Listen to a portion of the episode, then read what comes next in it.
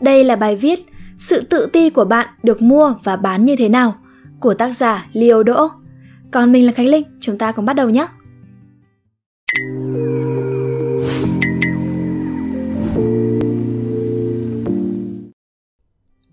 Marketing hiện đại lợi dụng sự tự ti của bạn vì lợi nhuận.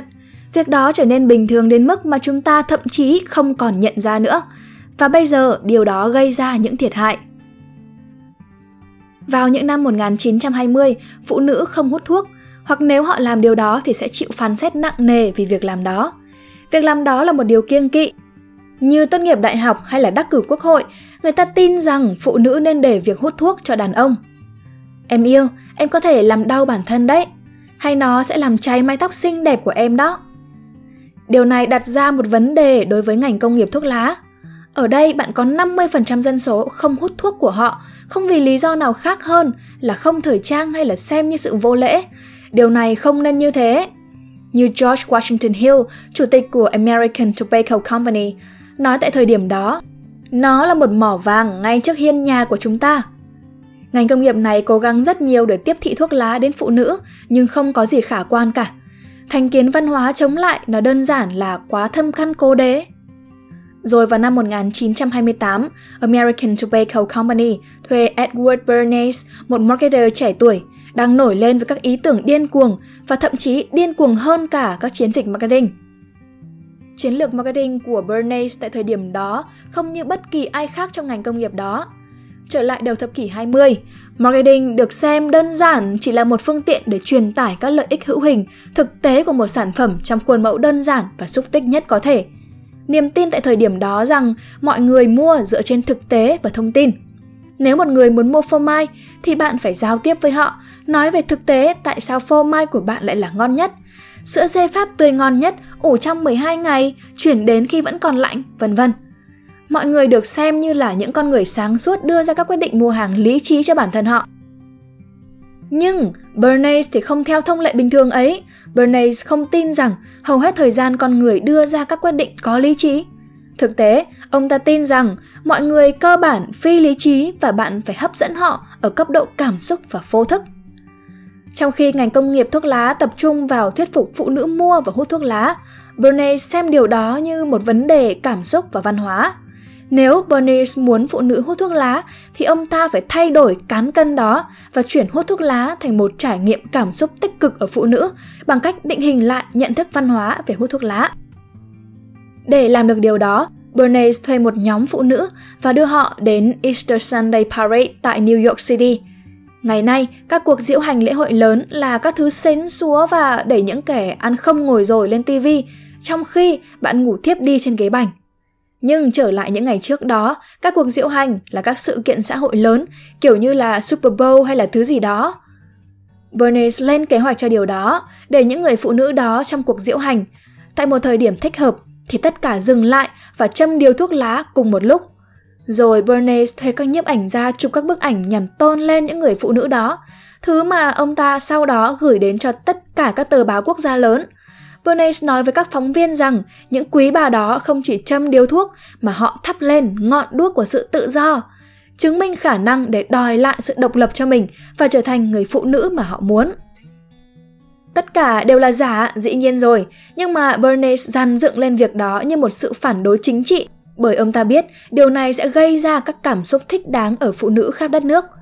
Các nhà nữ quyền chỉ vừa chiến thắng trong việc cho phụ nữ quyền được bầu cử một thập kỷ mới trước đây – Phụ nữ giờ làm việc bên ngoài ngôi nhà và trở thành một thành phần không thể thiếu đối với hoạt động kinh tế của quốc gia.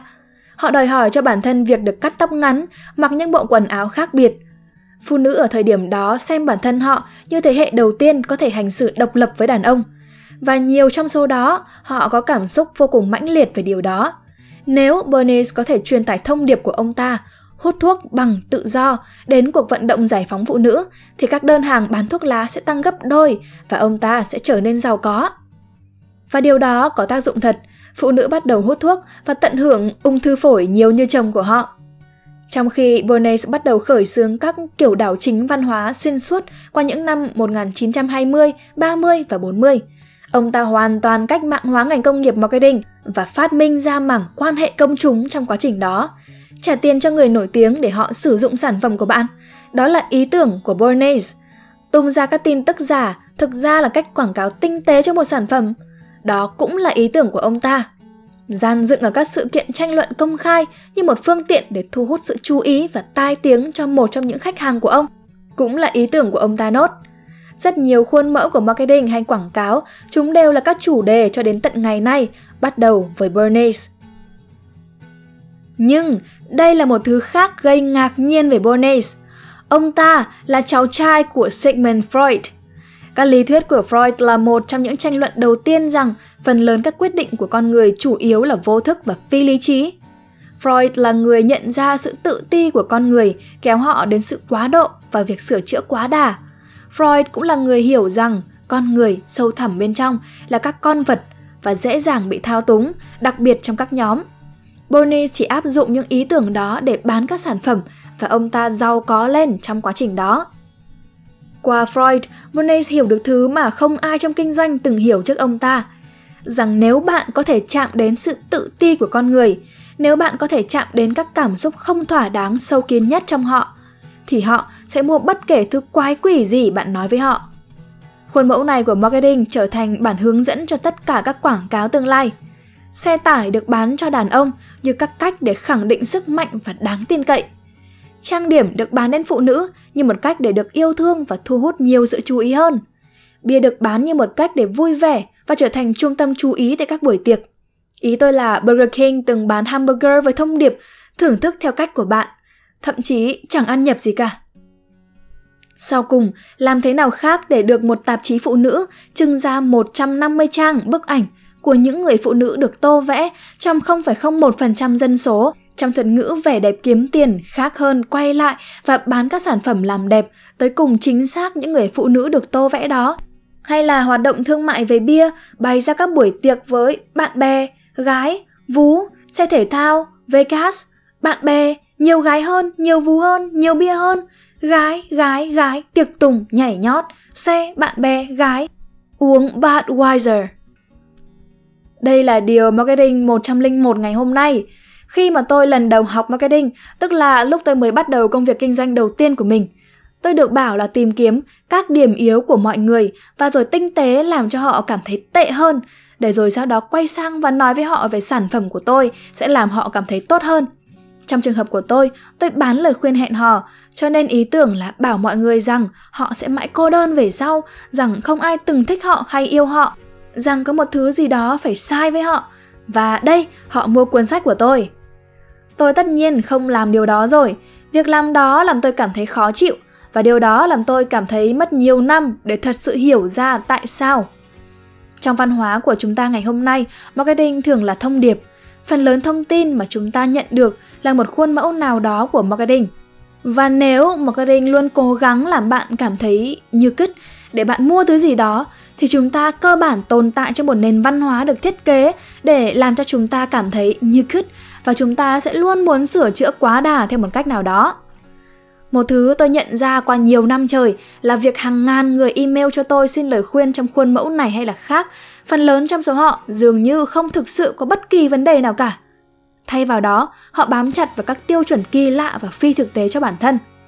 Như một cậu sinh viên đại học, người vào đại học để mong chờ đến các buổi tiệc hồ bơi thác trượt với các cô nàng mang bikini hàng ngày và rồi thất vọng khi cậu ta cảm thấy lung túng trong các giao tiếp xã hội bởi cậu ta đến các lớp học các chủ đề khó, làm quen bạn mới và liên tục không chắc chắn về bản thân bởi vì cậu ta chưa bao giờ tự lập trước đó.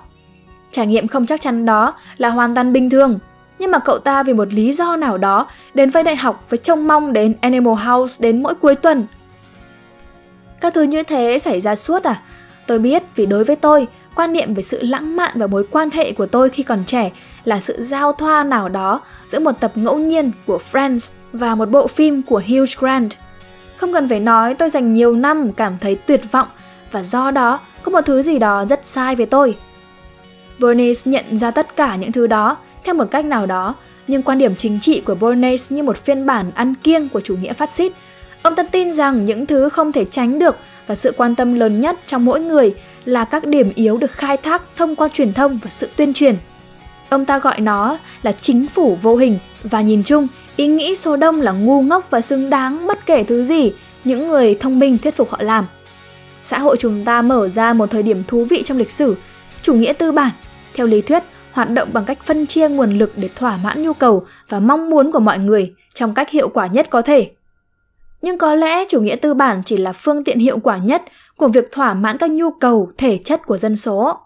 Nhu cầu cho thức ăn, chỗ ở, áo quần, vân vân.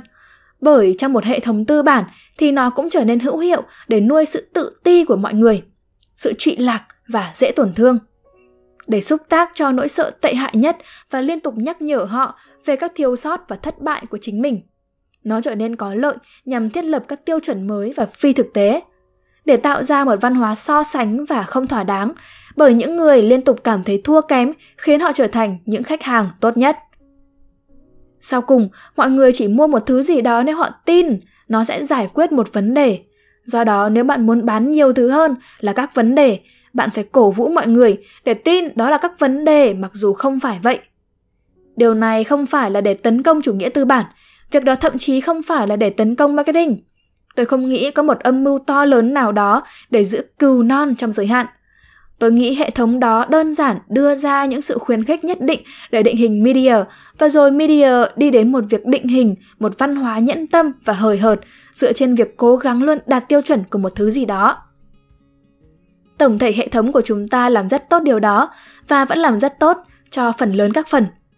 Tôi nghĩ nó như là một giải pháp tệ hại sau cùng để tổ chức nền văn minh nhân loại.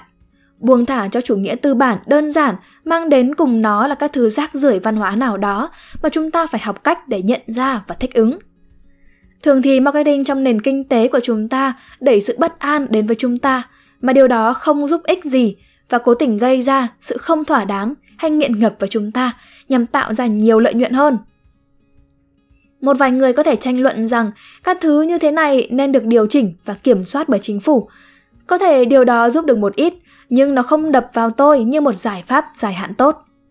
Giải pháp dài hạn thực tế cho mọi người là phát triển đủ sự tự nhận thức để hiểu khi truyền thông đại chúng khoe gợi điểm yếu, sự dễ tổn thương của chúng ta và rồi đưa ra các quyết định có ý thức trong việc đối mặt với những nỗi sợ đó Thành công của thị trường tự do đè nặng lên chúng ta trách nhiệm của việc sử dụng sự tự do của ta để lựa chọn.